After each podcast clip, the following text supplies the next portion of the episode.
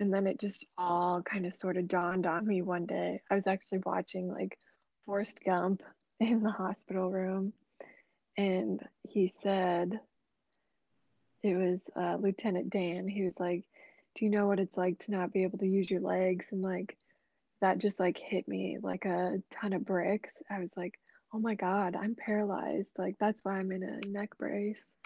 Accepting my life for what it is. I feel like even just a few months ago, I was like, not ready to fully accept like my life and I could say that I accepted it as much as I wanted, but I didn't feel it like deep down.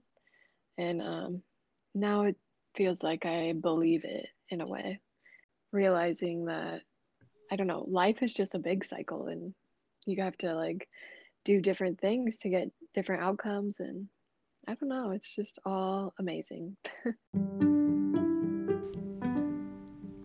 this is Inspired Astrology with Lauren K. Hickman offering energy interpretation for every new moon, full moon, and significant celestial event.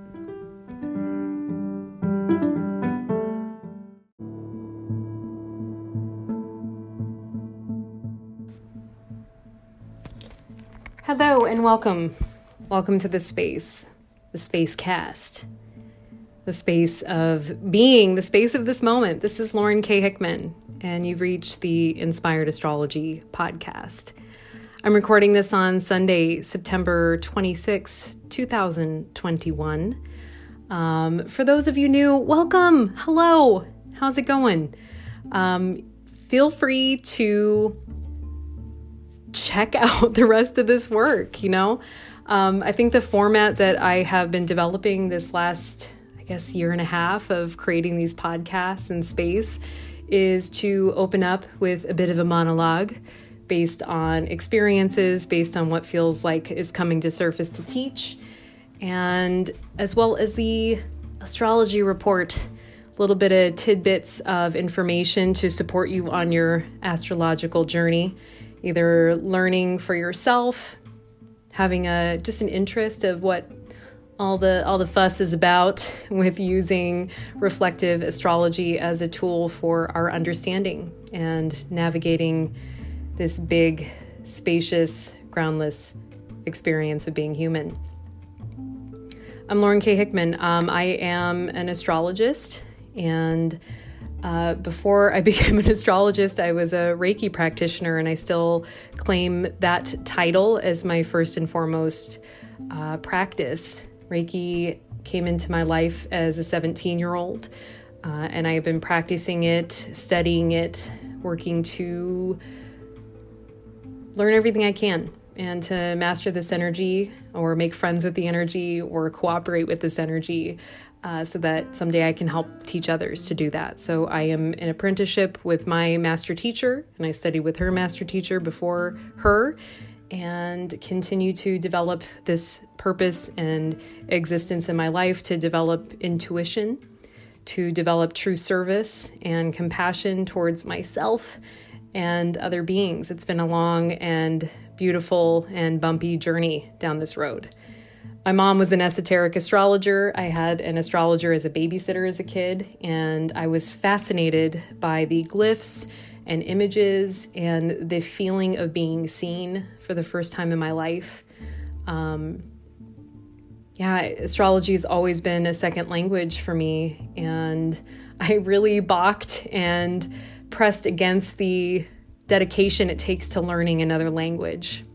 Because if, if you study another language, if you've ever done that for school or in your personal life or trying to understand in travels, uh, maybe you are bilingual. Um, I had a Uber driver who spoke seven languages, right?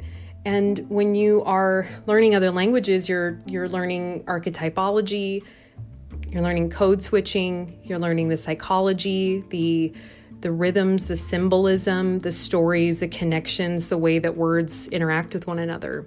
And that's how it works with astrology charts. Um, so it's been a, a, a, great journey the last eight years of really taking this on as a task. Um, I've been writing professional moon reports for a great store in Des Moines, Iowa called Kin. I say in Des Moines, but also online because kin.dsm.com is a great source for beautifully curated vintage jewelry of all sorts, um, beautiful home goods and items. And of course, if you're in the Des Moines area, always a great place to stop through and uplift your spirits. And it being Libra season, one of the opening dates for that store, I always think of um, their d- double openings between the two spaces in Des Moines, uh, in Taurus, and in Libra season. So, this is a store that's very much ruled by the energy of Venus, by the energy of attraction, self worth, desire, learning what we like, what we want, and who we want to connect with so that we can continue to grow, continue to learn and integrate into ourselves. I do pop ups there when I'm in the Des Moines area, but I also do pop ups online, do a lot of stuff. Um, look at me just trying to introduce myself so we can get to the astrology. But um, yeah, so I was talking about Kin. I do their full moon and new moon reports every month, so you can follow them online at kin.dsm on Instagram, or of course, follow me on Instagram at Lauren K. Hickman, and you're going to get all sorts of goodies and tidbits and my random brain and thoughts about all things everywhere, along with some goofy pictures that I choose to curate because uh, I don't know, I don't, I don't like like all the shiny. Life is a little bit too gruff. Maybe that's my Scorpio stellium talking, but uh, I will bring you the shiny as well as the gunky. That should be my next like sticker or tagline the shiny and the gunky. Welcome to Lauren K. Hickman Inspired Astrology. Um, what else? Yeah, sign up for the Moon Mailer. The Moon Mailer comes twice a month to your inbox, and you'll get some insight on what's going on in my world, uh, as well as the full moon and new moon reports in an extended copy uh, to get you off of the tiny screen of Instagram and into a larger format and something that you can come back to rather than chase down online. I am trying to open myself up to other other platforms like Pinterest, which is not really my cup of tea, but I will do what I can to enter and establish myself in a greater space. I'm not the queen of search engine optimization, nor do I care to be, but I certainly want to reach an audience that needs me, wants me, wants to participate with me. Um, I am so grateful for all of you listeners out there who are committed to connecting with this work and for following the journey. Um, there's about 100 of you that tune in on a regular basis, and that means so much to me to know that there is some reason for me putting time and energy into this work every week or two. Consistency is not my greatest gift, so you will get these podcasts pretty sporadically. I try to um, hop on before the full moon and new moon um, as life has started to gear up after vaccinations. So less consistent, but also uh, much persistent. I'm going to stick to this platform because I love doing this work and it gives me a chance to process things uh, in real time rather than uh, on the page. So here I am talking to you live from Milwaukee, Wisconsin.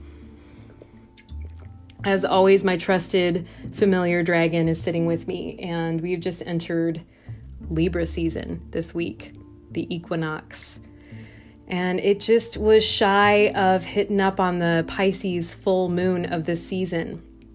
And if you were listening to the Pisces full moon session last week, um, certainly it was a very Neptunian moment in time uh, very emotional time for most people that I've chatted with. And I hope that you are being very gentle with yourself when all of the feels uh, come to the surface, when it feels like your skin is porous and penetrable, that your armor is unsuited, so that you can work with things that maybe were ready to pop up, right? Come to the surface. I have to say that this uh, Pisces full moon week for me has been incredibly troubling um, on a lot of levels.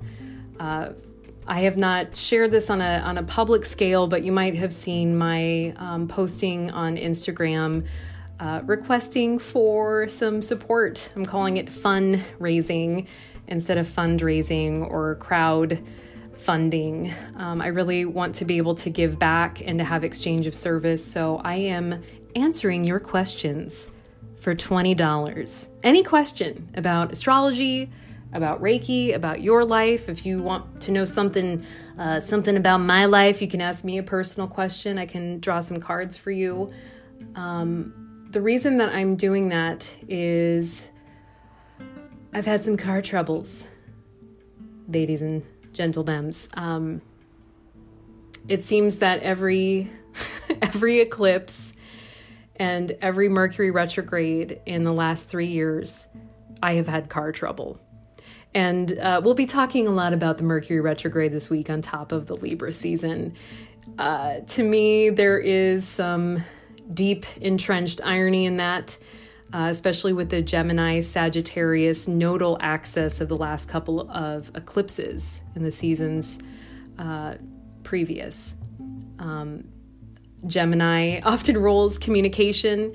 Mercury is that ruling planet, and that is all about travel and connection and movement and trade, so many things.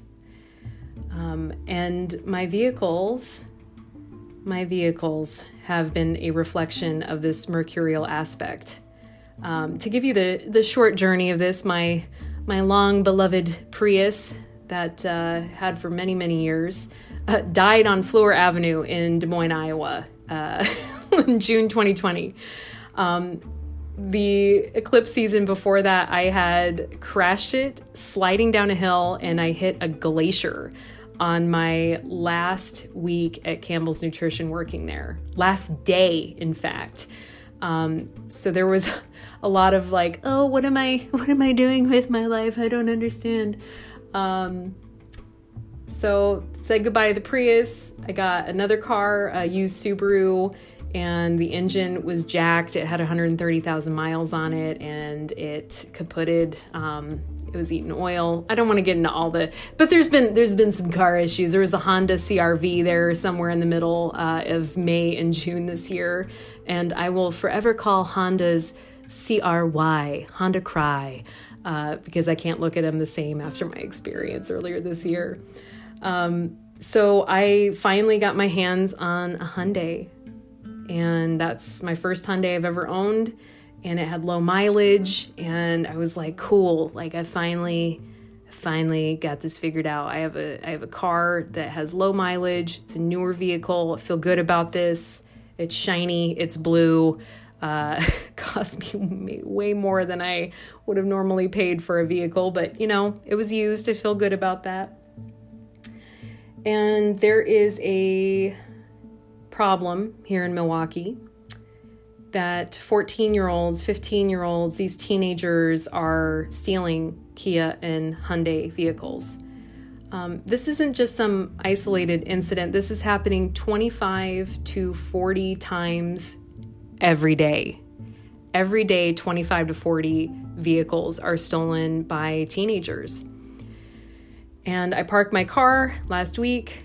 On the solstice i came to grab it and or equinox pardon me. Um, i came and i went to go grab it from my parking spot and it was gone and there was glass on the ground and i couldn't believe it. So called the tow lots called the milwaukee police department and a very um, very nice police officer. I hate saying that, but he he was really compassionate towards the situation because hey, he's doing this 25 to 40 times a day dealing with these cars. There have been 6,000 cars stolen in Milwaukee in this year, 2021. That's a 2,500% increase.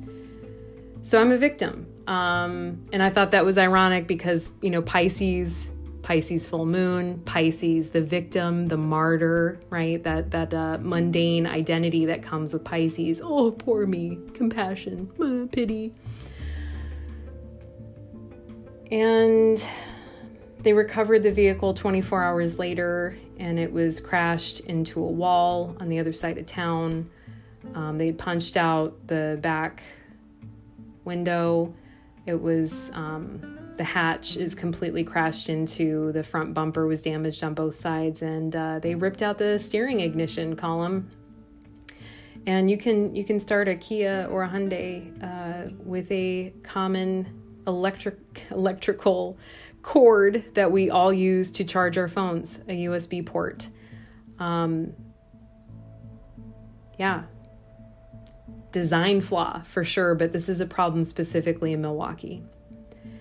And yours truly um, didn't update my insurance to cover theft.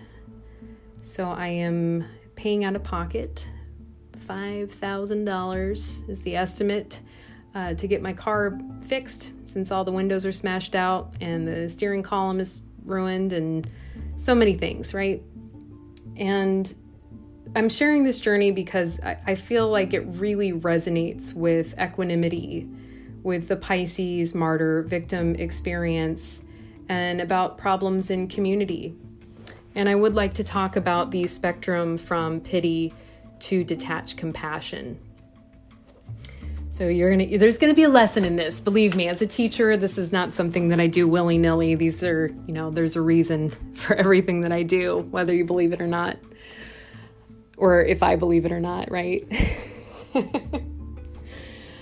um, obviously, you hear me laughing because there's been a lot of rainbows and a lot of beautiful people this week who has who have been supported through this um, nightmare process. Um, seeing my car crashed against a wall, um, not fun, not ideal.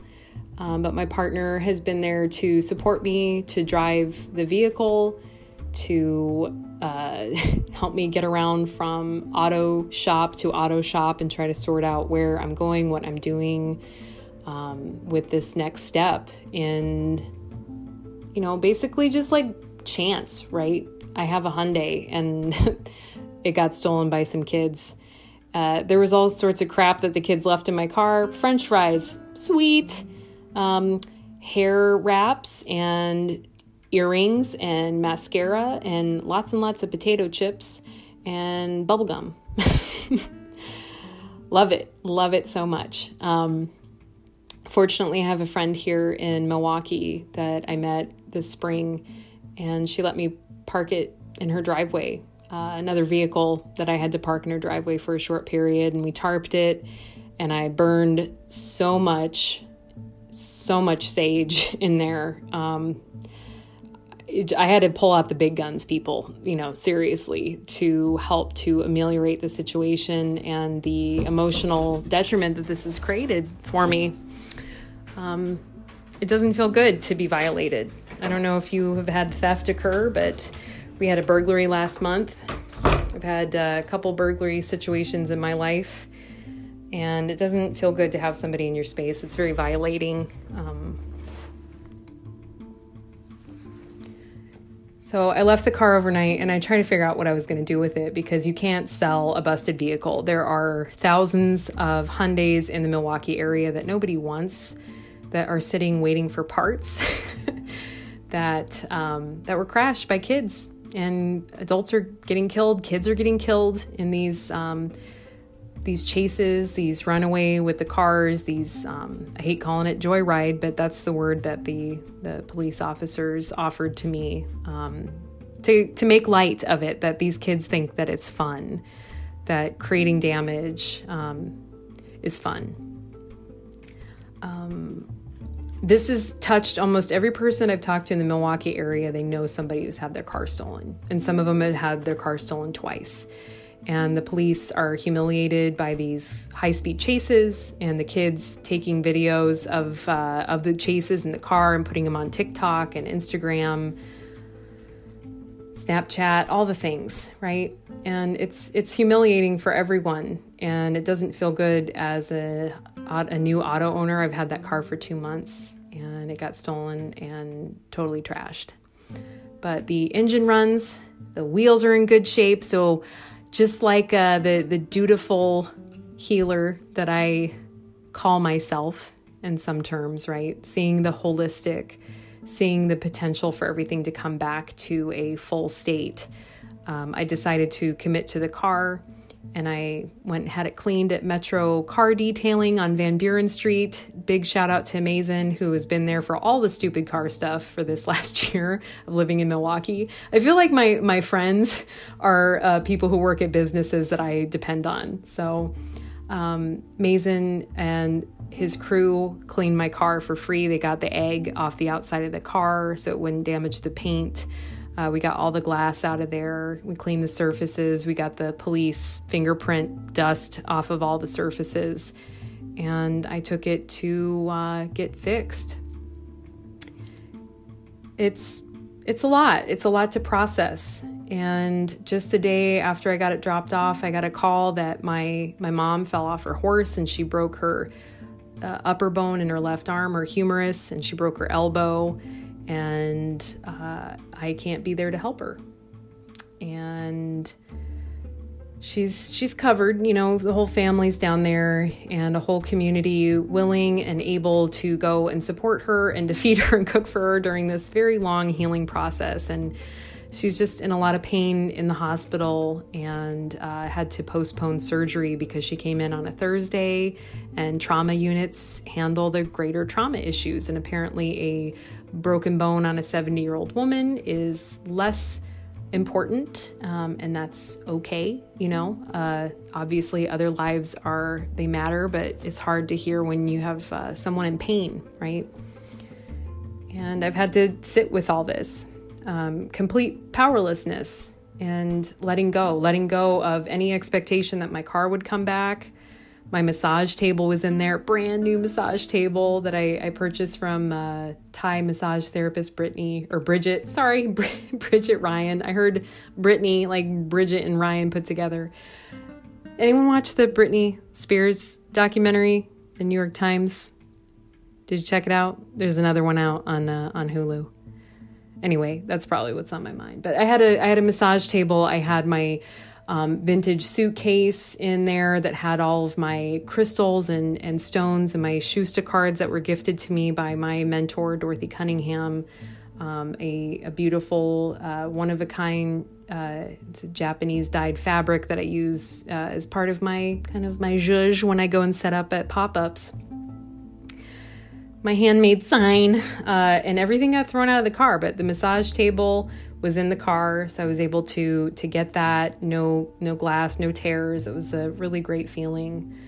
And I'm I'm so grateful to all the clients that I had last week for the 30 minutes for $40 uh, pop up that I did for the equinox and for Libra season um, because it, it kept me sane. Um, service prevented me from suffering. And that is part of the Pisces journey is from suffering into service. That's the the martyrdom versus the victim mentality that comes with the energy of Pisces. And Pisces is connected with Neptune, this energy of divine consciousness that sometimes we don't understand the inner workings of the greater mind that we're all a part of.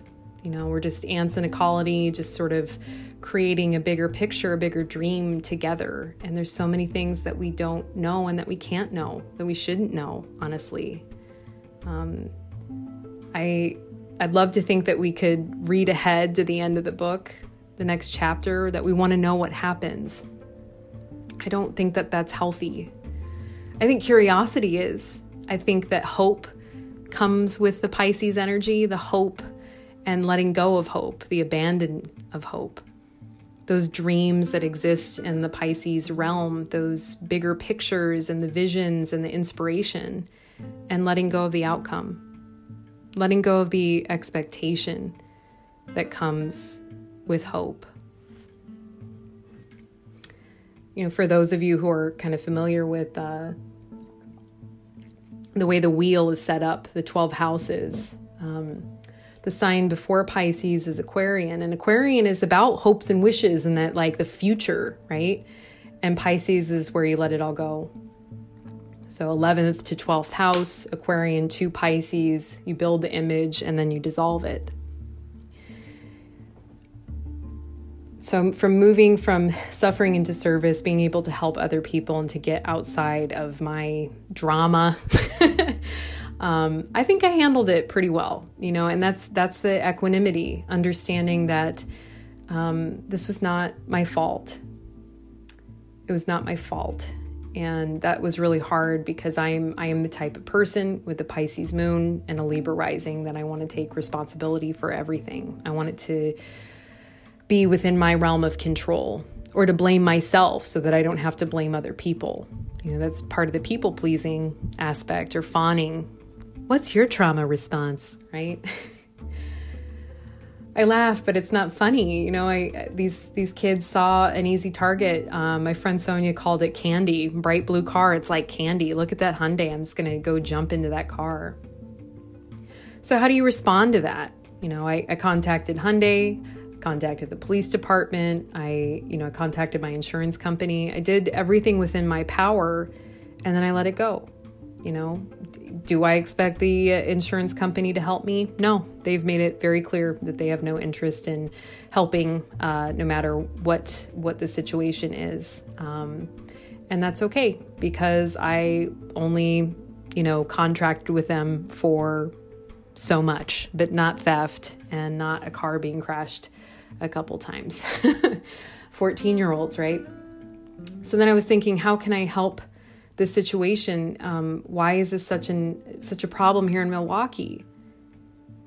What's what's the deal here? How are these kids so nihilistic and hopeless, or that they think that it's okay to do this? That they think it's fun? You know, it's like it's like gang stuff, right? Like just very childish and no understanding, as well as not receiving any consequences. The police told me that they get taken to juvenile hall and then they're released the next day, and then they'll go out and steal another car the next night. Um, so there is incentive for social bolstering, right? If it's cool, question mark, weird, um, and that they're not uh, being held accountable um, by the system. So it's just perpetuating more nonsense. Like I said, the you know someone told me like your your car is going to get stolen again. You know you should you know change the change the logos on there so it doesn't say Hyundai. And I maybe I'll send this episode to Hyundai to tell them about this um, because I I'm really upset. And they made cars that uh, that are too easy to steal. That's really messed up. God, the clubs felt like something from the past, you know, like the 90s, you know, the commercials that we used to get the club, you know, having this like big metal thing on your on your wheel, but it's a deterrent and I guess that's what I'm going to have to do moving forward. But I'm making peace with the situation. Um, I got a call uh, about see Friday. This was after I dropped the car off, and a, a woman called me and said, "Hey, I found this blue suitcase." On the road it has crystals in it and this blue scarf and your your cards and it says you're an astrologer. Um, could i could i have a reading in exchange for finding your suitcase? And i burst into tears and my heart swelled up because she didn't need to do that. She didn't need to go into the middle of the road on north avenue and pick up my suitcase. That was not necessary but she did and she contacted me. Um, so today i went and did a reading, did a meditation, and I gifted her this beautiful amethyst crystal, and we did did a card reading. Um, this is not someone that I normally would have probably crossed paths with.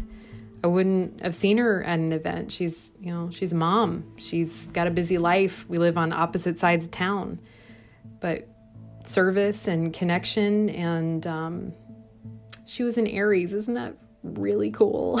I'm an Aries sun sign, so I just say like, wow. But she went out of her way, and um, I I'm so appreciative. I'm so appreciative of her. So thank you, Whitney, for getting my my case back to me. Um, gave me hope. You know, Mason helping me clean the car out and not charging me anything, um, sending me to a, a great body shop having this woman call me, um, having my friends reach out. And thank you to everyone who's donated so far and are asking questions so that I can gift it back to you, gift back to um, your gift. So thank you. I'm going to switch gears. Um, you know, because I want to fit in all of the stuff. But, you know, the Pisces full moon this week was a huge release. The difference between how we're trying to live our reality and trying to make space in our lives for the big vision of our own futures. And trying to have compassion towards ourselves in that building process. What are you building? What are you creating for yourself? Libra season hit with the equinox on Wednesday. And this, when the sun enters Libra, that you feel the shift change. You feel the wind change. There's a totally different element to the way that we see things. There's not that busyness and that tightness. There's really this connection point with other and our relationships, uh, which is you know what what Libra sort of represents this idea of equilibrium and being the mirror for someone else. Libra is a cardinal, which means initiating uh, in the world, out in the world, expressing in the world, a cardinal air element sign. It is the second air sign um, if you start the zodiac with Aries.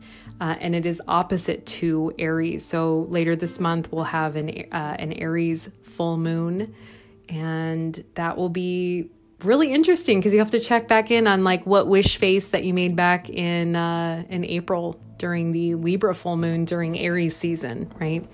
So we always have to look during full moons as you know six months back what what seeds were you planting and what's come into fruition during this lunation period for yourself? Um, air element is about communication. It is that connection point that space that surrounds all things. Space inside of us within each cell. The space of the mind. The vast network of mental abstract and vision and connection and forming words. This idea of finding balance um, is reflected in the equinox and in the Libra glyph, the sign of the, the scales of justice. And you'll see pictures of the heart and the feather being weighed. Um, I really love that imagery and, and where it comes from mythologically. Equilibrium is a process. Um, especially with Mars and Libra right now, there's there's that sense of constantly mechanically having to find center. The variable is always changing. If you can see your life in that way, you know, variables like a car getting stolen or a job change or a child bring, being brought into the equation, equations are always shifting with new variables. So we have to find a way to center and to balance that and to add here and subtract there and not take things personally and is this me or is this them? So Libra is always challenged to find where their center point is rather than trying to balance everything external to them. Rather than trying to fix everything and harmonize everything and be nice to everyone around them it's about finding center within yourself. Easier said than done, right? Finding center. This is what makes, uh, I think, Libra one of the more interesting signs because of the duplicity of their own nature. The, the, the common um, understanding that there's an indecisiveness that comes with Libra wanting a little bit of everything because you can see all the different paths, all the different ways of moving, all the choices that you get to make in your life, and what things are out of your control. What can you postpone? What can you put off on making a decision so you can still have your cake and eat it too? Well, as Libra stands on the fence trying to make a decision, whether that's staying in a relationship for too long or being unhappy in a job, or even picking out a paint color for their wall or an outfit for the day. Um, some choices are simpler than others, but the more you hem and haw, the more you wait on the fence, the more it affects everyone around you and your own choices ahead. There's really easy manipulation that comes from uh, a Libra out of balance, mistruths, bent information potentially. And this isn't to say put your your guards up or your arms up uh, around Libra friends of yours. You know, I think that it's it's helping. If you're a friend of a Libra, ask them to clarify. Ask them what do you really want. Help them to find that desire body inside them so that they can make those choices with certainty and, and self awareness and confidence right i think that's that's where the libra equilibrium happens with the aries confidence and the Libra indecisiveness, always weighing your options. Well, sometimes you just got to cut through and make a choice. Um, take a step. take a step. I have a Libra guest on today, um, Mackenzie. On Instagram, she goes by Mack Dubbs, and I met her at Kin in Des Moines, Iowa. Um, Mackenzie has a really beautiful story and such a such an engaging way of sort of recapturing it for herself, and I will let her tell her story. Um, but I think that it relates so much to things that are out of our control in life. And Mackenzie, I know you're listening, and I really honor you and, and thank you for for showing up in my life and for being such an incredible cheerleader. And just know that I support and revel in the in seeing you grow into yourself and seeing you grow into your path and your journey and figuring out how you can be of service so that you're no longer suffering. It's a beautiful thing. So I mentioned the spectrum between pity and detached compassion. I want to cover that really quick and maybe I'll make an infograph or online if I if I feel so motivated to do so, but you know, challenging pity and sympathy and empathy and compassion into detached compassion is a lifelong journey. When we see other, right, Libra, other, the mirror of another person, pity is when we say, oh, that's too bad. And you're secretly thinking, oh my God, I'm so glad that wasn't me. Sympathy is when we step a little bit further into that oh i'm sorry. That sucks. That really oh i don't know. That that's that's really terrible right? Bye. Just taking off. Empathy is when we start to feel with that situation where we we see someone's pain and we can really connect with it in a new in a new way. We can imagine that happening to ourselves. We can imagine their suffering and their discomfort but we still only feel sorry. We step into compassion when we understand that um, they can be helped. How can I help you? What can I do to support you during this really tough time? Um, but the difference between compassion and detached compassion is we understand and we trust that everything is unfolding exactly as it should that we we have no cause or consequence in a person's pain suffering growth journey evolution that uh, it's between them and their higher power. And sometimes that's hard. It's really hard to let go of people who want to uh, drive their life into a wall or, or a slow train wreck. You know, I think about, uh, you know, Al Anon, my experience with, uh, you know, alcoholism in my own life. Um, seeing people around me just destroy themselves, um, watching myself destroy myself, and watching you know people close to me and sometimes there's nothing you can do. And that's the hardest uh, acceptance point in the compassion spectrum is learning to just let go. How can I be of service here? How can I show up for you when I need to? But there's there's more boundaries with that. That you're not responsible for other people. Um, that was your quick pity, sympathy, empathy, compassion, and detached compassion little primer there. Um, I want to take a moment to thank K Apothecary uh, for their continued support this last year. Um, K is closing as the owner, Andrea Gorsch, has taken a, uh, a career choice in Des Moines, Iowa, and is moving out of Mount Vernon.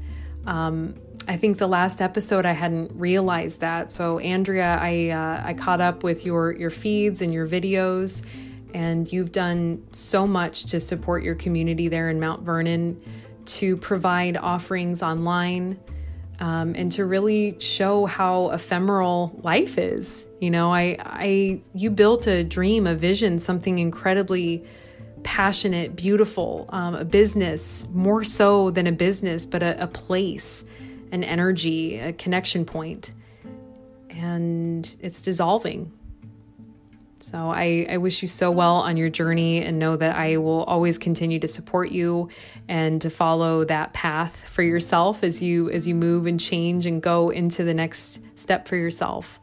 And for all those listeners out in Mount Vernon, I um, I am sorry for your loss as well. Uh, it's a K is a really special place, and I'm glad that I stopped through when I could.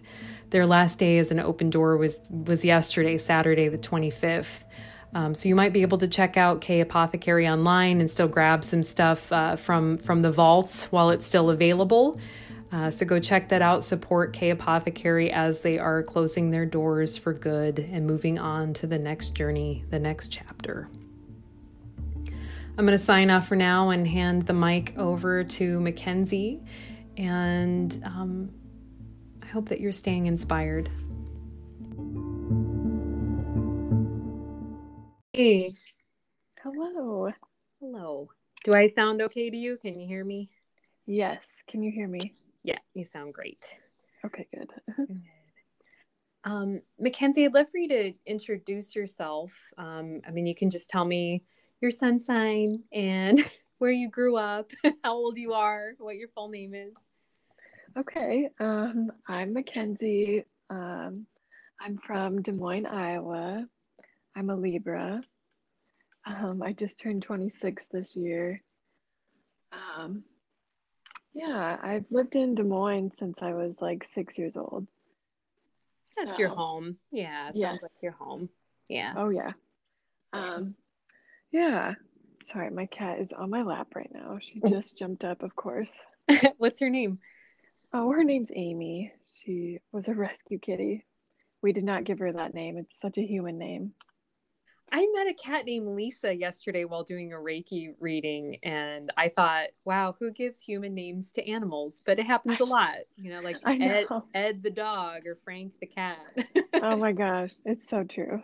Mm-hmm. Um, okay, what else did you say to share? I forget.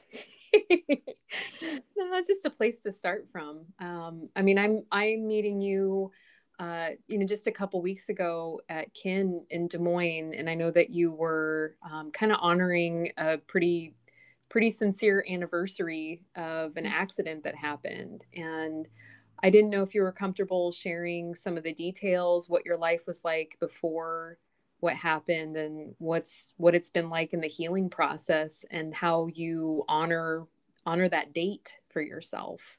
Mm-hmm. Yeah. Uh so, five years ago, um, I was in college at the University of Iowa, just kind of like crazy party girl. Um, yeah, I was just deep into partying, and I was at a party at the Lake of the Ozarks for like a fraternity formal. Um, and it was like a weekend long thing. And on that Saturday, that night I was on a second story balcony. And, um, you know, I don't remember how it happened that night or anything, but what ended up happening was I fell from the second story and I broke my neck, um, which pushed into my spinal cord and paralyzed me from about the shoulders down. So I can move my arms and everything, but I'm still paralyzed to this day. Um, it was definitely a scary, traumatic time, and I was very, very critical for, um, I want to say, the first two weeks afterwards. Like, they didn't know if I was going to make it. Um, and during those two weeks, I hallucinated and had like out of body experiences and saw a lot and it pretty much changed who I am. Um, it took me a few years to be able to process everything I went through. I kind of, I was in rehab for about a year afterwards. And then when I got home, I just kind of, it's not like I fell back into my partying ways, but alcohol definitely became the easiest way to cope with a lot that I'd been through. Mm. Um, so actually, I'm now currently like seven months, almost seven months sober. So that's the longest I've been sober since I was 15. That's amazing. Yeah, it, it really is. It's definitely helped on my healing journey. Yeah yeah i don't i don't know if uh, if you knew that about me that i'm i'll be celebrating 11 years of sobriety this fall. Congratulations. Yeah and i really really struggled with drug and alcohol abuse from age 12 on. Um, it was harder harder to find substances when i was you know 12 13 years old but you know if you worked for it you could you could find it yeah. But to hear that you have seven months right now is it's a it's a miracle. I think any any day that a person who struggles with substance abuse can get some sobriety in is a it's a beautiful day. You should be very mm-hmm. proud of yourself. Oh thank you. Yeah. Yeah it was it's definitely something i've struggled with since 15 um, mm-hmm. i was yeah pretty young when i i think i smoked weed for the first time when i was like 14 Mm-hmm. But um, that was not my like drug of choice. It was always really alcohol and mm-hmm. other like any pills that I could get my hands on. Right. Like pain painkillers or stress relief ones, Xanax. What do you what were yeah. you? Yeah. It was Xanax. That one was just the easy one to get your hands on. Um but wow. yeah. I don't know. It's just something I always struggled with. Um what do you think that, that stemmed from, Mackenzie? Like, I mean, what were you trying to escape from, or was it just the enjoyment of pleasure of being a little tipsy? Um, you know, I always have struggled with my mental health. Um, I think I was like 12 when I like first felt depressed or whatever. Um, I don't know. I think it was growing up with social media like really didn't help. Um, the whole comparing started very young. I, it feels like I almost grew up with social media. Um, I don't know, and I always have felt like there's just like a void inside that I tried to fill, and it started with food, like when I was young, and then it just kind of I started drinking so young that it evolved from food to drinking like overnight. Mm-hmm. Um, and it didn't help that I grew up in a household where there was also substance abuse going on. So I kind of like grew up seeing it and I thought that it was acceptable, even though I think a part of me knew like that's not right. But you know, when you're young, you don't really know. Mm-hmm.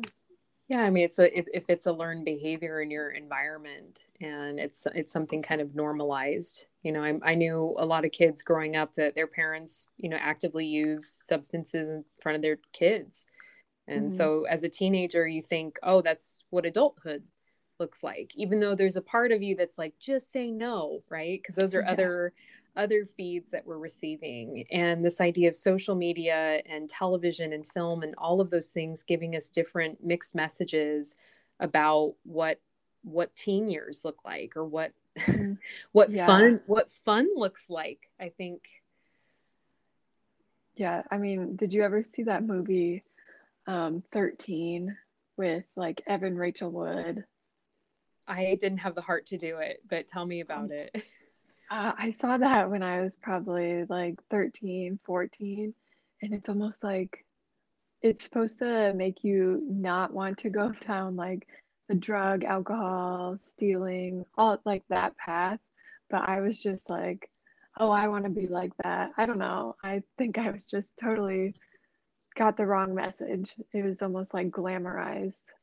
Yes, yes. Um, I am right there with you. Uh, mm-hmm. See, when I when I was thirteen, it was a book by um, Drew Barrymore called Little Girl Lost, and I think that I did like a book project on it, and the teacher actually called my parents like uh we're worried you know because because of like childhood drug substance abuse and alcoholism that was in drew barrymore's life uh not that I like love her show as an adult or anything like mm, that, but yeah, I mean, she was kind of a big deal in '96, and you know, you grew up in a in a completely different era. Uh, I was in college when Facebook came out, mm-hmm. um, probably like a junior in college. So to to hear you say, you know, social media comparison, some of those anxieties came really early for you. Um, and that idea of glamour and social media, glamour and drug and substance abuse, uh, you know, if, if we're going to talk astrology, I know that you're really interested in astrology as you're learning it. Uh, mm-hmm. Those are contexts like related to Neptune.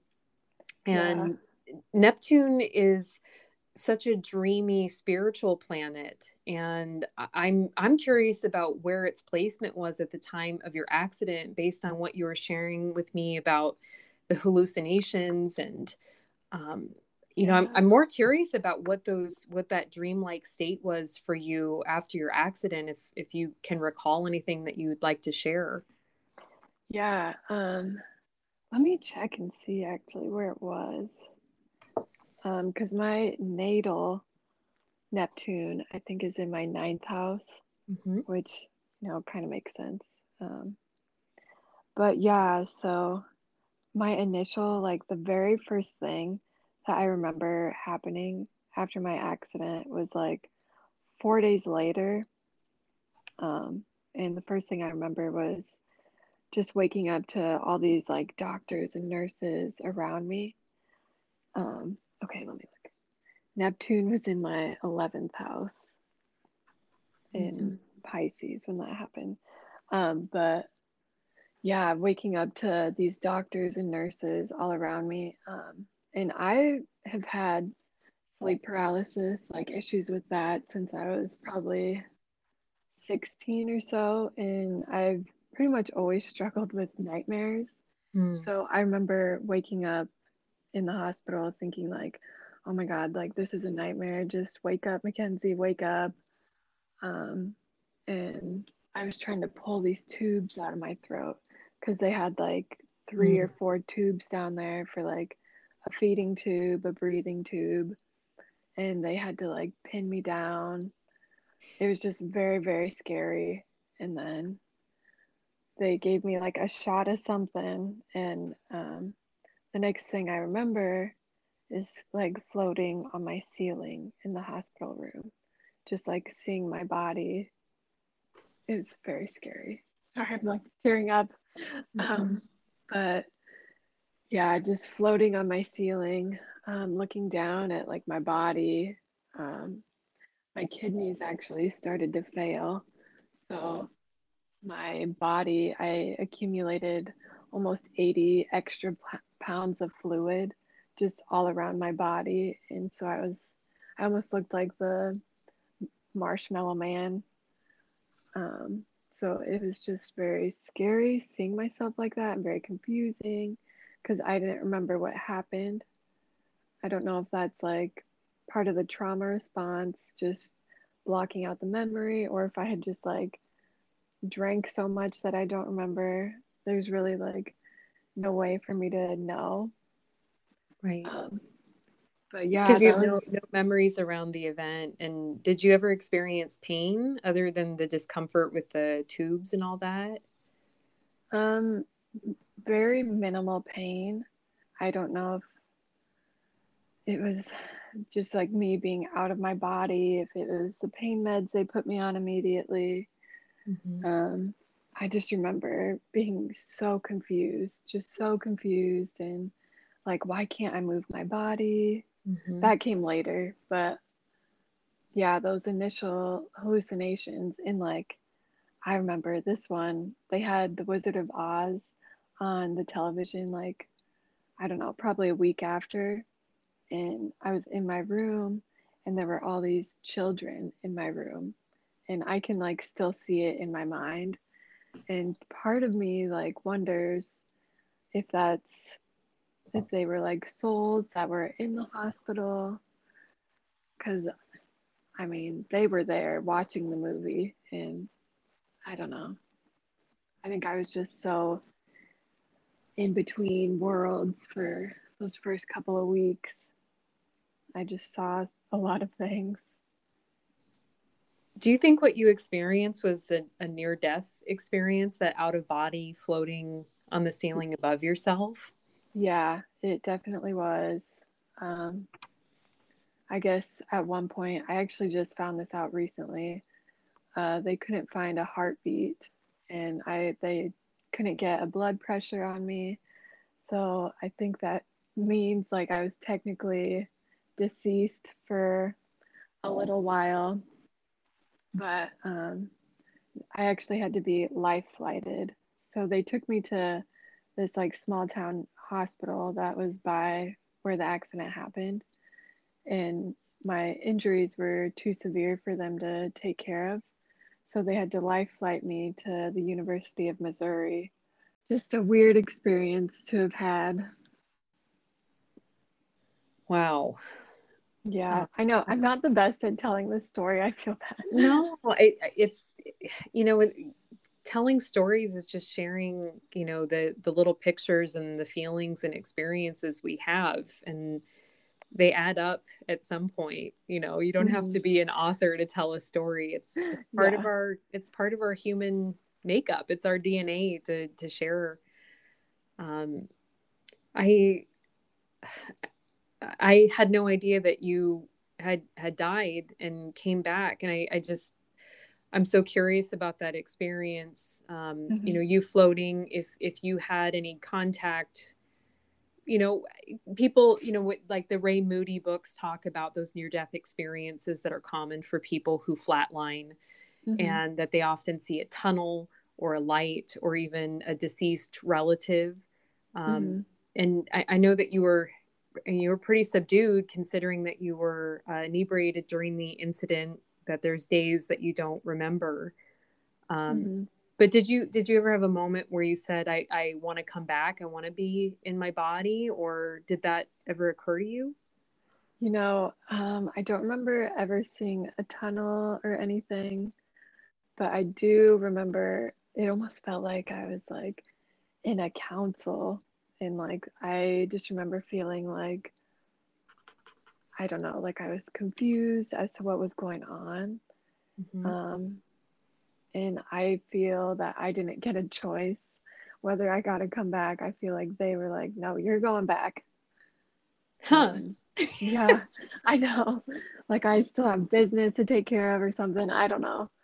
Mm-hmm. um, that's definitely been something that i've been trying to figure out like what I'm supposed to do with this second chance at life.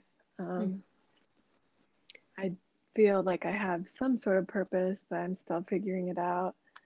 But yeah, that that council, like I, there were no faces that I saw, but I remember like, like big, um, being like in a hall almost, and they were like, it almost like Harry Potter. Hmm. Like uh, the in the last movie or whatever, where he's in the hall. Oh, I don't remember what happened, but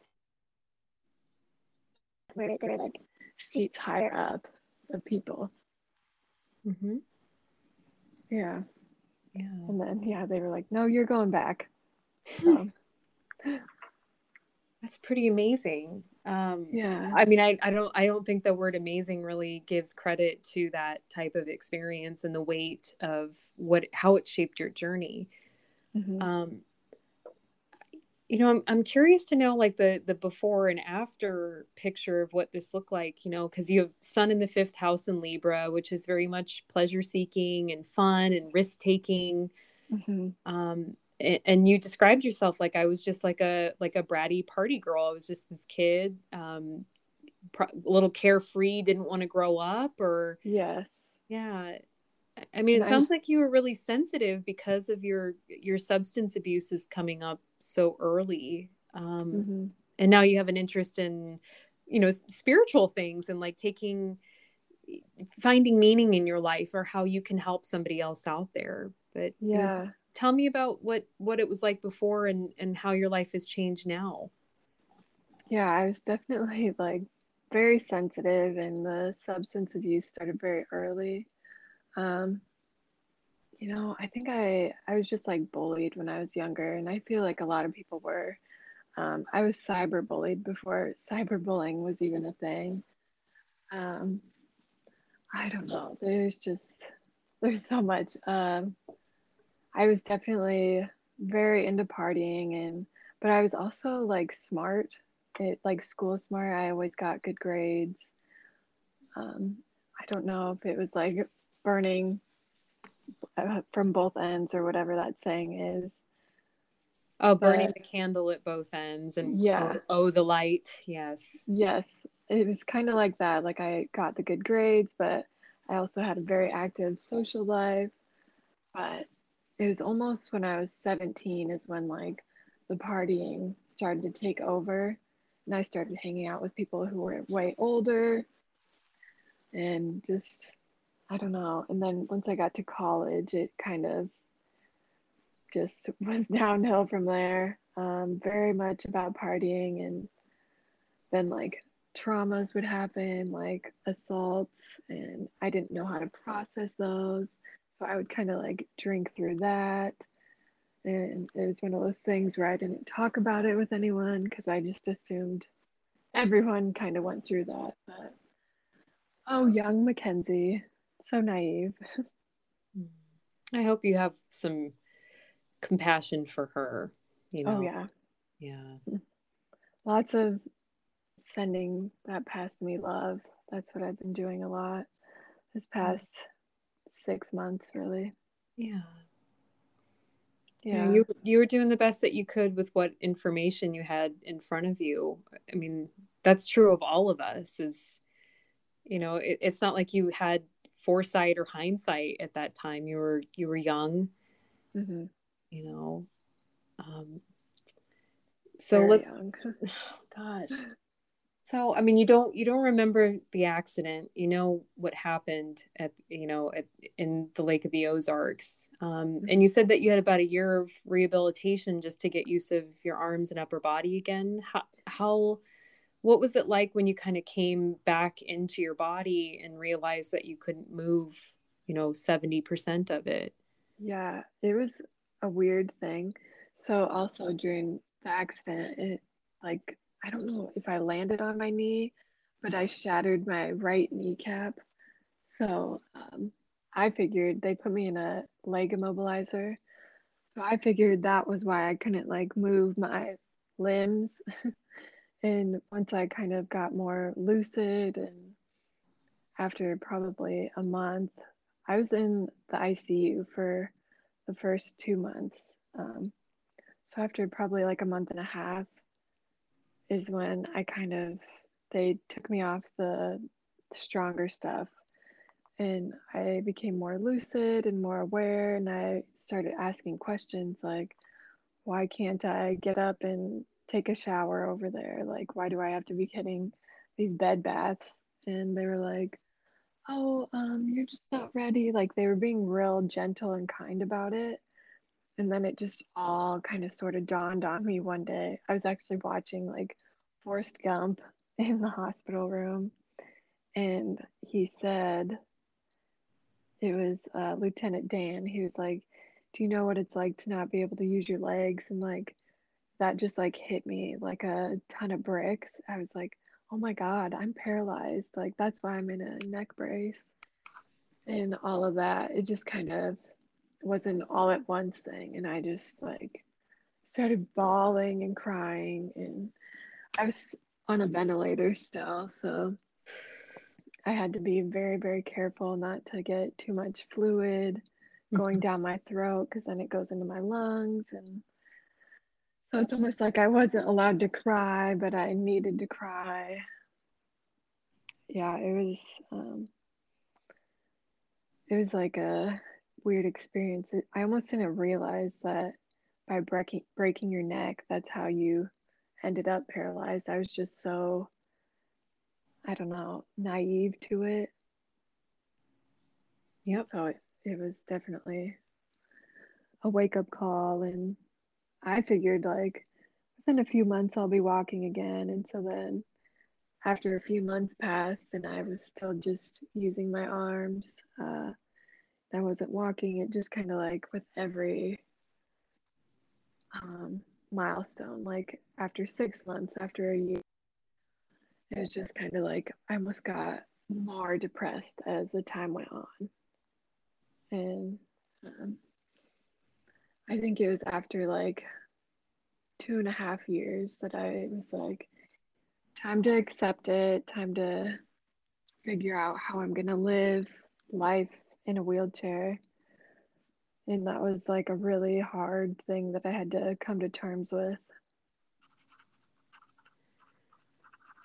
I'm curious how people treat you differently now and how you would like to be treated and if there's any other like influencers out there um, I mean, I, I follow a lot of accounts that um, give voice to disabled people of different variations. And I think of this, oh, I forgot the guy's name. He's really good looking and he mm-hmm. was a he was an athlete and he broke his neck on accident doing a tumble and so he's paralyzed from the waist down and uses uses his voice on his account to share with people about you know these these things that happen as an accident that when you're a person who was not always disabled mm-hmm. um yeah if, if if this isn't too sensitive of course oh, mackenzie oh no yeah no um yeah you know so for me personally i like really really struggled with uh, forgiving myself and um, like even still i still struggle with it just because i was like drinking at the party. It's not like anyone forced me to drink. So i was like really really mad at myself for a very long time. And so i think i took this injury a lot harder than like people that were say like in a car accident or something. Um but yeah, I just I think that me being like so hard on myself even before my accident, I was hard on myself.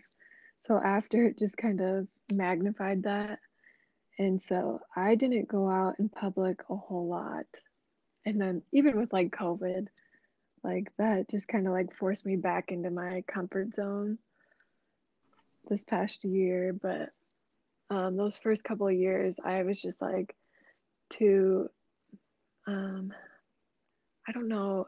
It's not like I was embarrassed, but I was too self-conscious and like anytime someone would give me like a weird look, I'd like come back to myself and like be like, this is your fault. I don't know. I was just really mean to myself for a long time.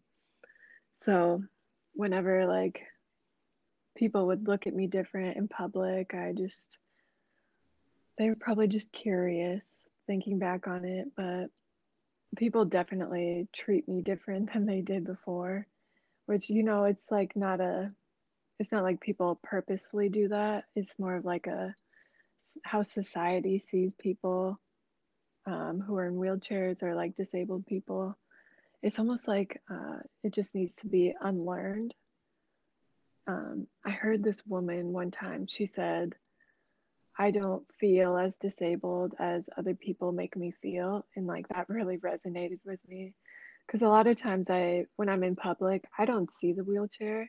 Mm-hmm. So it's almost like I forget that I look different until I notice people looking at me differently, mm-hmm. if that makes sense.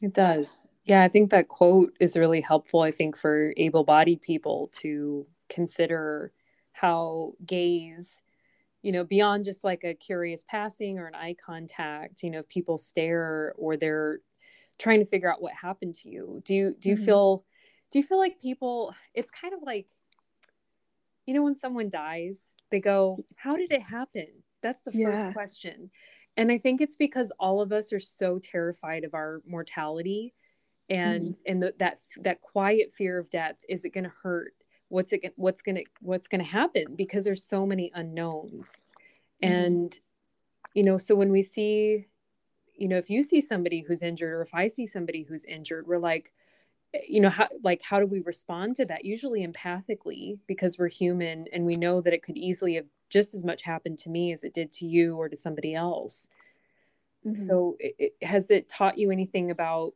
um, I don't know, like interactions with people. You're a Libra sun. Like, have you been I like, know. oh, hi, how are you?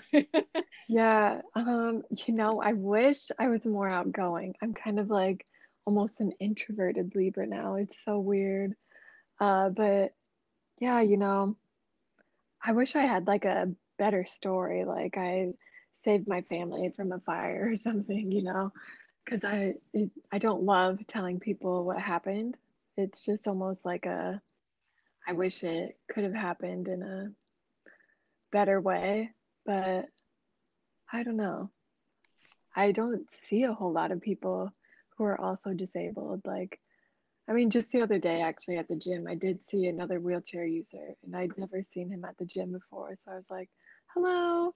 you you know you kind of spent a couple years pretty introverted um, what what you what got you what shook you up to to think about you know maybe i need to stop drinking maybe i need to really get some long-term sobriety and you know you're about to start this spiritual healing journey with a mentor for 12 weeks this whole mm-hmm. program. Um, so i'm curious like what what it's like now for you. Yeah um so it actually took you know i after my accident it's not like i struggled with alcohol the way that i did before um, it was more of like a crutch for a while because mm-hmm. then I was involved with legal stuff, and that was that really put me in like a bad depression because it's almost like they were trying to put a price on my life because I, you know, my entire life changed after this, like literally every single aspect. Mm-hmm. So that really was really tough, and it ended um, I want to say like six months before COVID hit. So it's kind of like I finally just started to feel better and like be able to kind of move on. And then COVID hit. And then that's when my drinking really kind of became like a, like that was my crutch, that was my coping. And my birthday was in September. And I remember even just like the month before my birthday, I was thinking like, all right, like time to maybe cut back on the drinking. But then I just wanted to like have a good time on my birthday, you know. Mm-hmm. And then it was I was hearing like a voice in the back of my head almost saying like it's time. I just remember it being like hmm. real calm and quiet and it, I interpret that as like my intuition just knowing like it was time. Um, yeah, so a couple weeks after my birthday, it was actually like the Bachelorette uh, premiere or whatever. And um, I hadn't been like drinking during the week at that point, and that was on a Tuesday. And I just remember drinking too much, and I got into a fight with my mom. And I just like was so like victim mode every time I drank. So I woke up the next day and like my depression was just so bad. Like I just, you know, I just did not want to be alive anymore. And I just felt like I had no purpose and I just stayed in bed that whole day and I just like cried the whole time and I don't know that I just that day I just decided like time to like let's just try taking a break from the alcohol mm-hmm. and just see what happens and i remember like going to my therapist a couple of days later and I, i'm very open with her and i've been seeing her for a few years i'm so grateful to have found her because they tried to put, set me up with therapists while i was in the rehabs and i just did not click with them at all um, so it was like a bad fit and I just kind of felt like I had to deal with these emotions on my own. So when I found my therapist, it was like, ah, you know. Mm-hmm. Yeah. Um, a so light opens. I, yeah, exactly. And so I was telling her about this and how I'd been feeling like this for a while. And she said something that kind of will always stick with me. Like, you um, not being alive is just not an option. Like, that's not an option. You need to, like, care about yourself. You deserve to be here. That was something I really struggled with for a long time, was just feeling like I didn't deserve to still be here. Because I had a friend who actually passed away like six months after my accident from a drug overdose. And he was just such a, like, a bright, amazing person. And I almost felt like he deserved to be here more than I did. Oh my gosh, sorry, I'm crying. no, it's uh, it, to to lose someone so young and to not have closure and you can't you can't weigh yourself against another soul. We're all valuable, Mackenzie. Oh yeah. Yeah. I definitely know that um now, but yeah, so I just really during that time, I just decided I needed to like hermit mode, like close in on myself and just like figure myself out. And then during that time, like it was actually like a week later, I was on TikTok. TikTok has like so many good things and bad things, but it brought this like mentor into my life and he um I don't know, something about like the way he says things and words things just really resonates with I don't know, just like in my soul, like it just makes perfect sense, you know. Mm-hmm. And he really helped me like get out of victim mode, and that was kind of like the first step um, towards my healing journey. And then it's just kind of been ever since then, just working on myself, like working on like cutting out the toxic things and just really caring about myself, you know. Mm-hmm. Yeah. And I found I found astrology like before my accident, but then um, it seemed like every winter when I'm like stuck inside in the cold is when I would go back to it. Mm-hmm. And um, that kind of happened again this year. And uh, I've really, really gotten very into astrology. I found an astrology teacher, mm-hmm. and she's awesome too. So just a lot of stuff. Thanks to COVID. we couldn't do it alone. That's what yes. that's why COVID showed up. Um yeah. Well, are there any are there any insights into your chart that have have helped you um you know just to understand yourself better or some of the the placements of the planets or some of the movements that were happening what what kind of insights have you gained yeah. Um, so I was going through a lot of uh, 12th house transits, and um, let me let me take a look. Pluto was in my ninth, and there was something going on. It was conjunct my natal Neptune. Neptune. Mm-hmm. And I think even Uranus. But yeah, um, just a lot of my natal Pluto is in Scorpio. So that gives me like a lot of transformative powers or whatever. So that makes me feel a little bit better. Um, yeah, I don't know. There's been a lot, and it's hard to like categorize it all and remember it all, really. There's just so much to it. Well, because it, it's, I don't think that it's supposed to be this heady process of, um, well, this happened because of this. But if it can, if it can shape some meaning or alleviate some of the anxieties that we have about why do bad things happen, or mm-hmm. in turning this into, a, the, you know, the challenges into an opportunity for forgiveness and an opportunity for growth. And you've been going through this whole layer after layer of kind of self effacement and mm-hmm. the pain of forgiving yourself for something that was out of your control in mm-hmm. so many ways. Uh, that's a Neptune yeah. aspect right there. um, but it sounds yeah. like you're really you're you're making some massive shifts in your mental thinking and i guess when you i don't know what it's like you know to to be you mackenzie but you know to to only be able to have access to like your arms and your very upper body and you know you can you can express yourself you know mm-hmm. the arms and the heart um but you know that limitation of what gives pleasure you know there's a lot of mental time there and the more mm-hmm. you can make friends with your mind and your history and your experience um, i know for me in, in recovery that was massive because i just hated myself so much it was self-destructive Mm-hmm. And there's oh, this yeah. whole whole other layer with your story.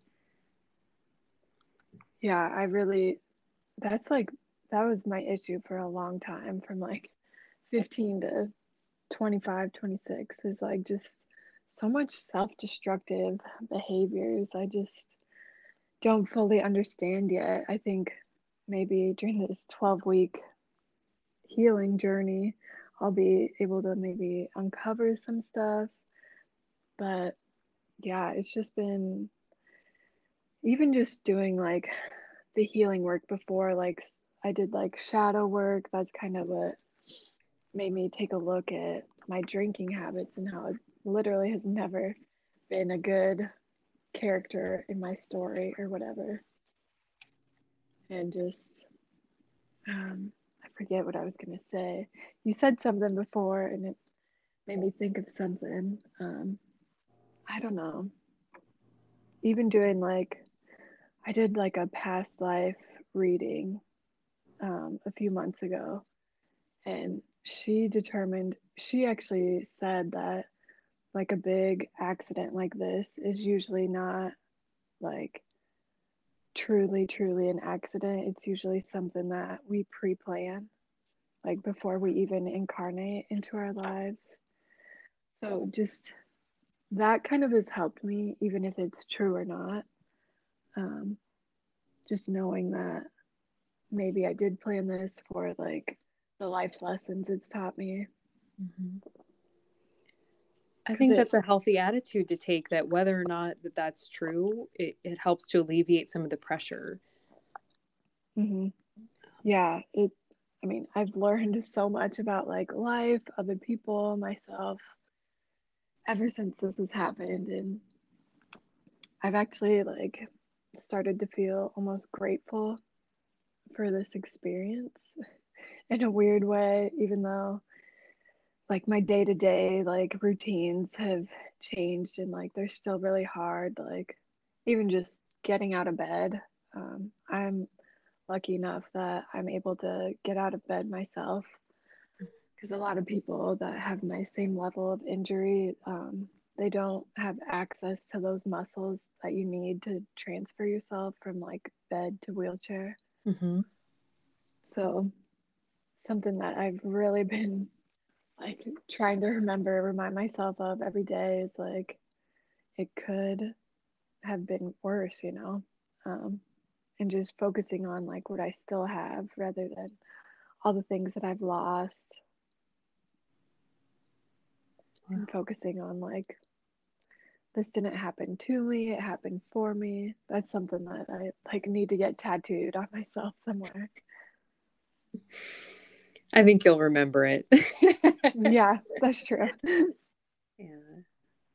Uh, well i i really would love to to check back in with you in 12 weeks after you go through this this program to see what's changed for you. It sounds like you've done so much work and i know that you're you're wanting to continue to evolve and find your place and your purpose.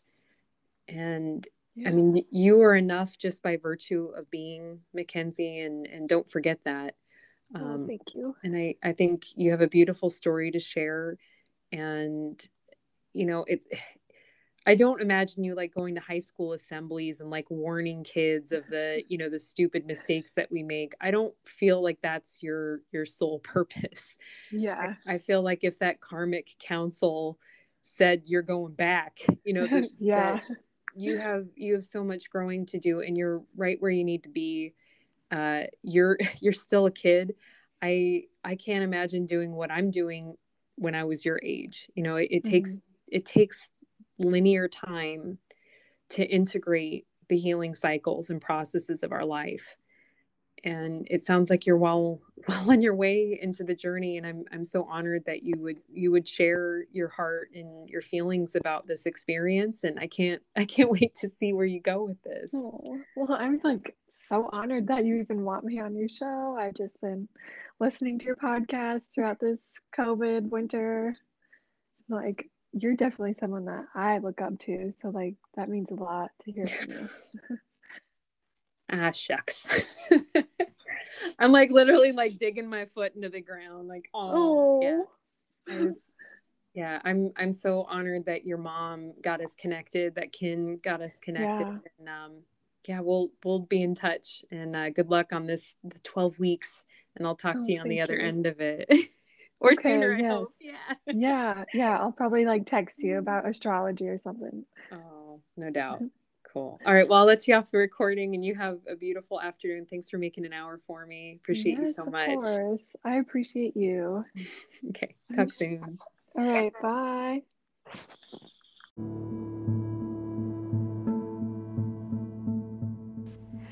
So I sent that recording along to Mackenzie before I published the episode. Um, it's really important to me that having guests on here that they feel um, safe and supported when I'm sharing these really personal journeys. Um, you know, these are not celebrities that I'm talking to, they're real life people that could be your neighbor or your best friend or a teacher.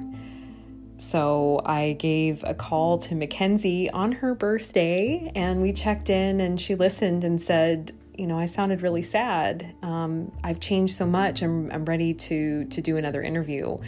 So we actually had like a 30 or 40 minute call before we even got on the interview. And she had just gotten back from Sedona. It was the first time uh, being down in that area and just feeling really um, amazing in that sunshine and and the landscape and all the energy that's down there. And she finished up that 12 week course that she talks about in the interview. And so here is Mackenzie coming out on the other end of that um, with a lot of new information and healing available to her. Um, I think my greatest takeaway was that our trauma is not our fault, our healing is our responsibility. So here's our conversation from the 27th of September.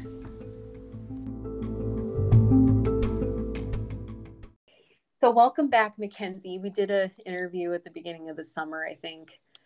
And mm-hmm. I I just feel like you've come a long way and you felt like you had more to say. And I want to give you space to do that. So uh, here we are on the first official day of Mercury retrograde in Libra. yes. A, a, day past your birthday, Miss Libra, Gemini rising, yeah. Gemini moon. And um, I I want to hear about your your 12 week journey. I want to hear about Sedona. I want to hear about your birthday. And I also want to hear about your astrology studies and any thoughts you had on Mercury retrograde and what that means to you and, and what you want to share with others in your process. Yeah. I mean, uh, this summer has been like a really healing time.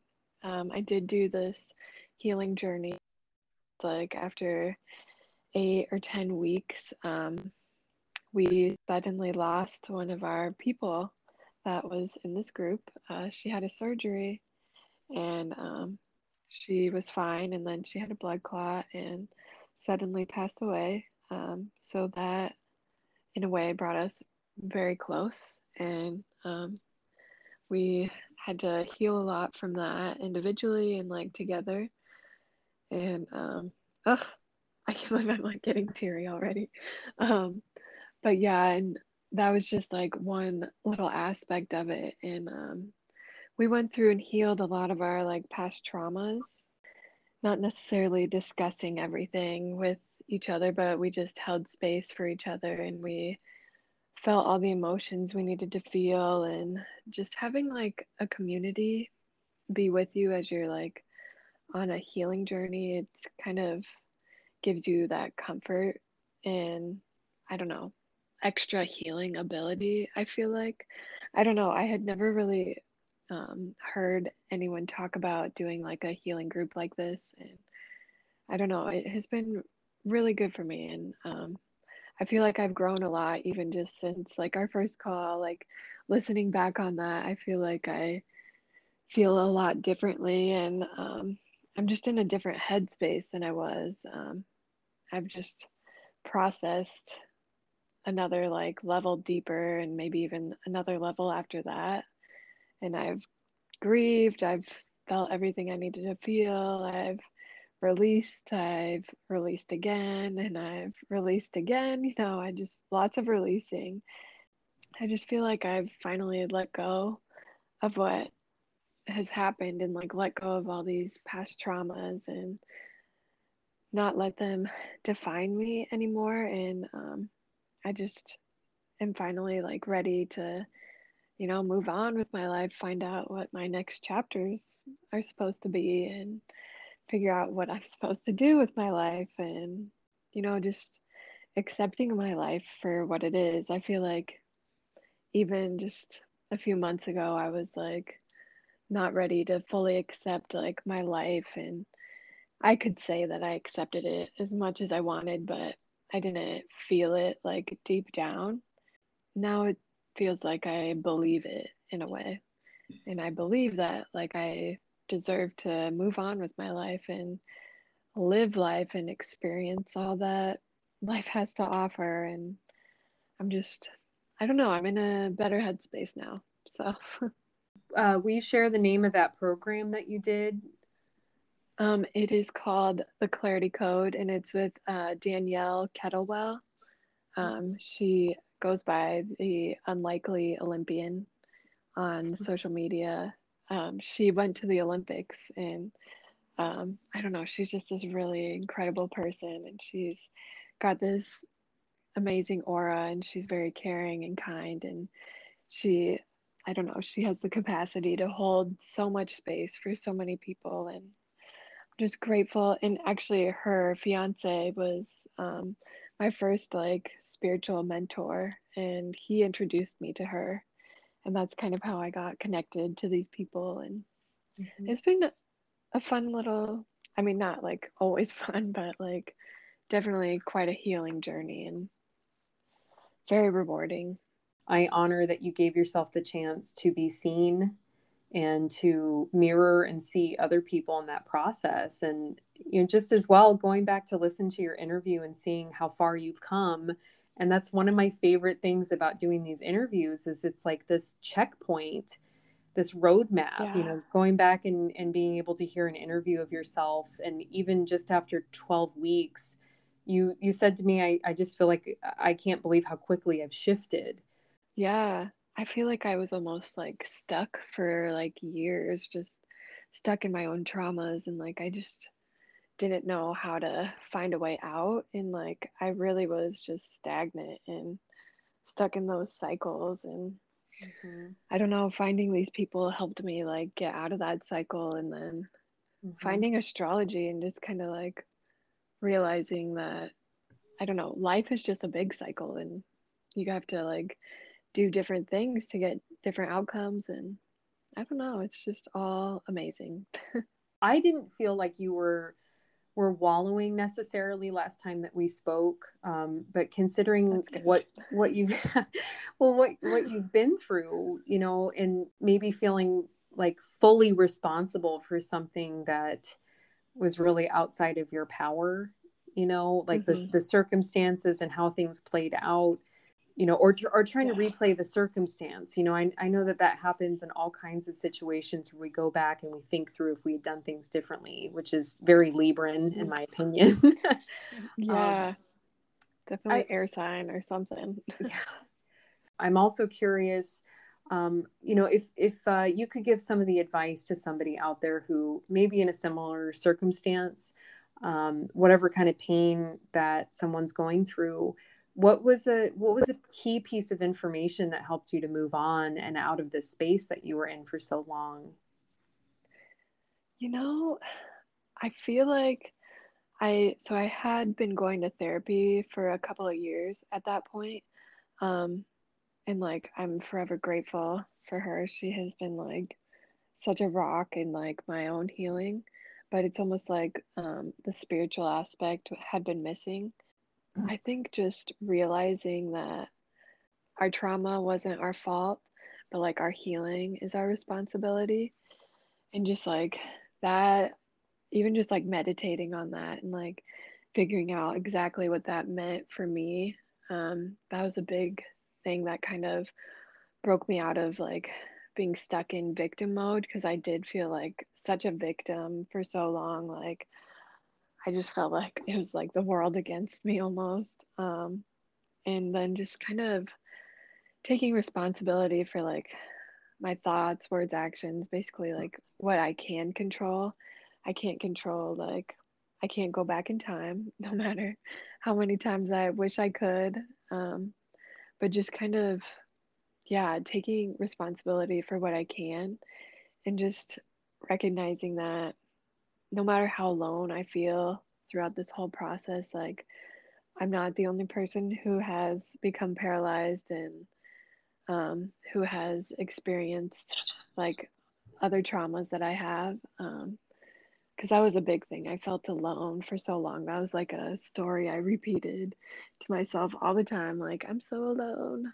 Um, but just realizing that I'm not alone, and um, I don't know, just also realizing that there's lessons to be learned throughout this, and just like thinking back on how many life lessons I have like genuinely learned from this injury alone and like the point that I'm at right now is a place I never thought I would get to like I used to almost hold this standard for myself that like I'll never be happy unless I'm walking again and like that was like damn like I don't know I can't believe I ever like said that to myself um so just learning to accept myself and like forgive myself. Forgiving myself was like a really big one.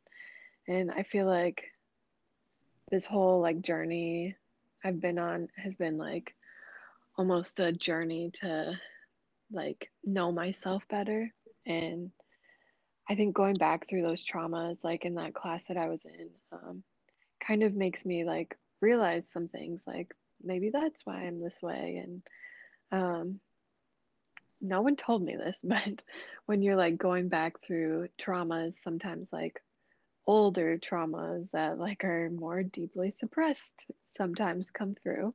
And that happened to me and like it was scary and like lots of emotions were coming up, but um it kind of was like almost the little puzzle piece that had been missing. I'm like, oh, okay, like maybe that's why I'm the way I am. And I don't know, just getting to know myself better and forgiving myself and like loving myself, sending love to like that past version of me. And I don't know, it has been like a journey.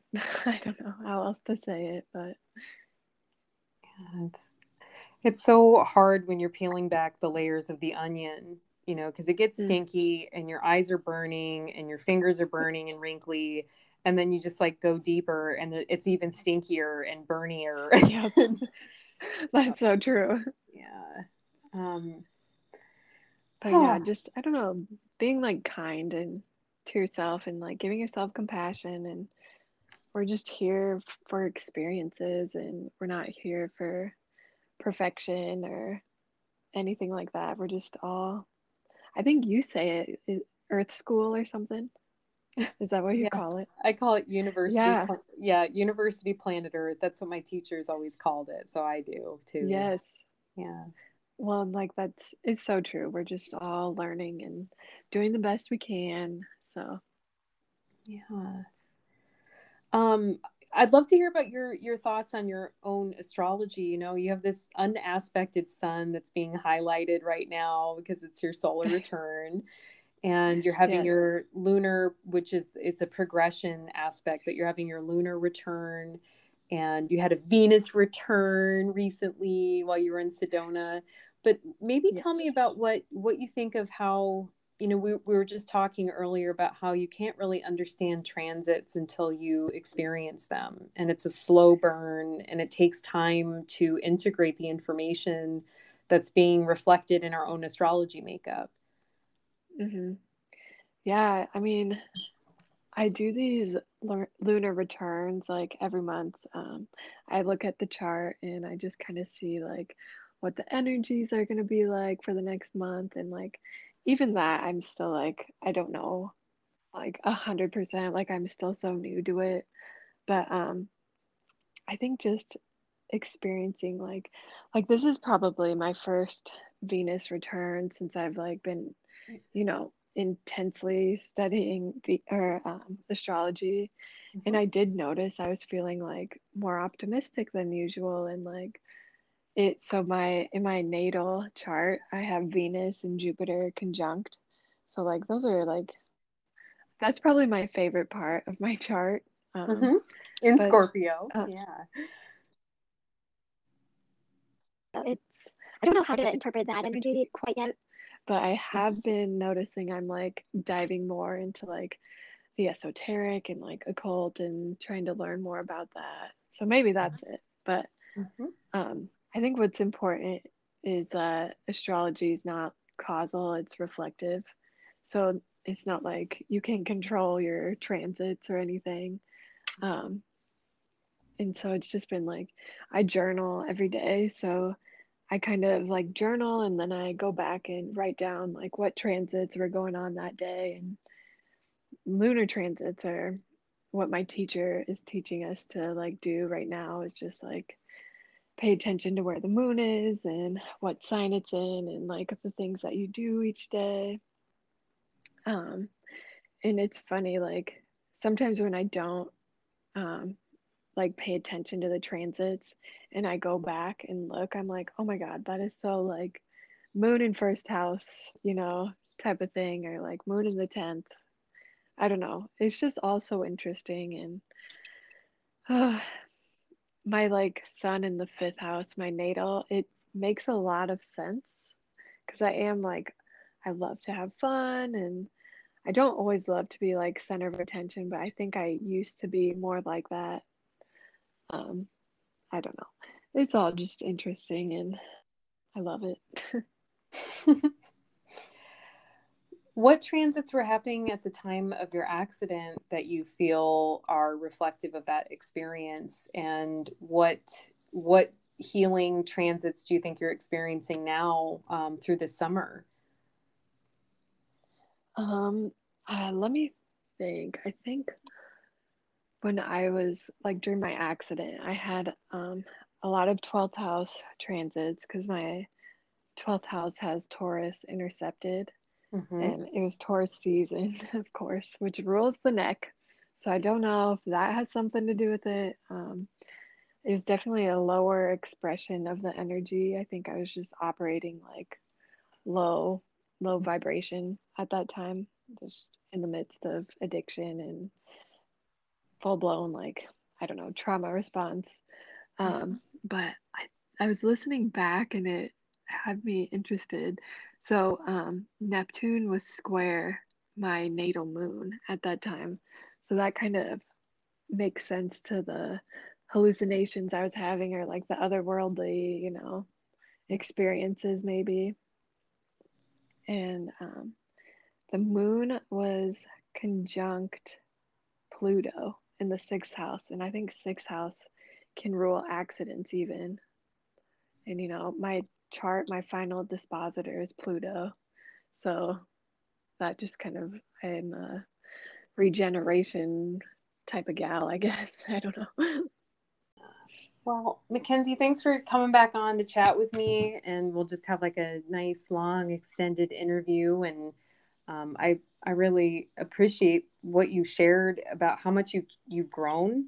I, I don't want to say mm-hmm. changed. It's like you're you're transforming, which is very much that Jupiter yeah. Venus aspect in your chart. And uh, just to remind you that Jupiter is the planet of mastery, and it's in the house of the masters and doing the deep work, the deep psychological drive towards finding your truth uh, is a real gift to experience from the outside. And um, I know that there's so many people support you, but I am um, one of one of your biggest fans, and I think it's really cool how you're growing into yourself and and accepting yourself, and that I know that you'll be able to help a lot of people.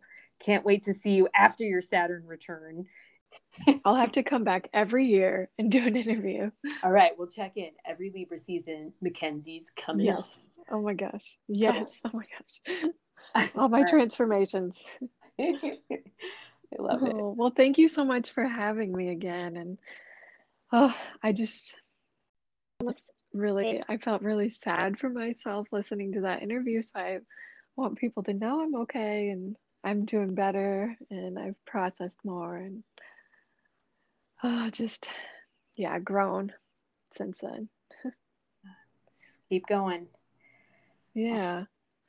Well, you deserve that attention and you deserve that acceptance and self love. Every sentient oh. being deserves that. And I'm so glad that you're taking the time uh, to move from, you know, old patterns of victimization into new patterns of discovery and taking this pile of shit and turning it into compost so that you can grow and plant flowers for other people, Libra. Yes. Oh, yes. I love that. Oh, well, thank you so much. Okay.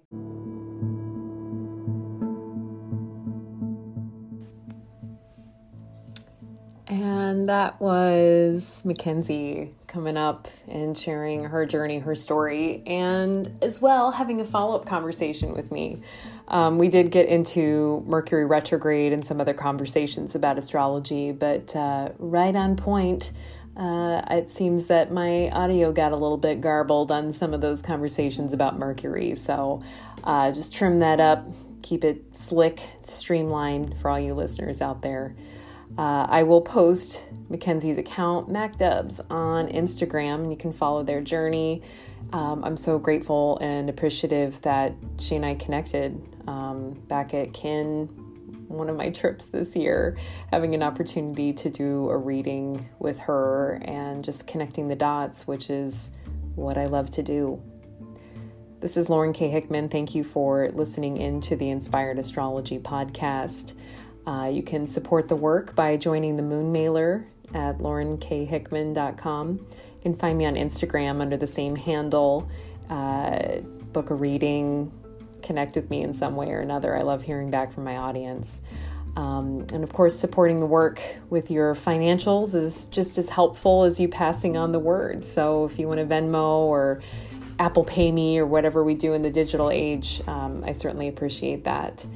And I hope that you are taking good care of yourself in this Mercury retrograde season.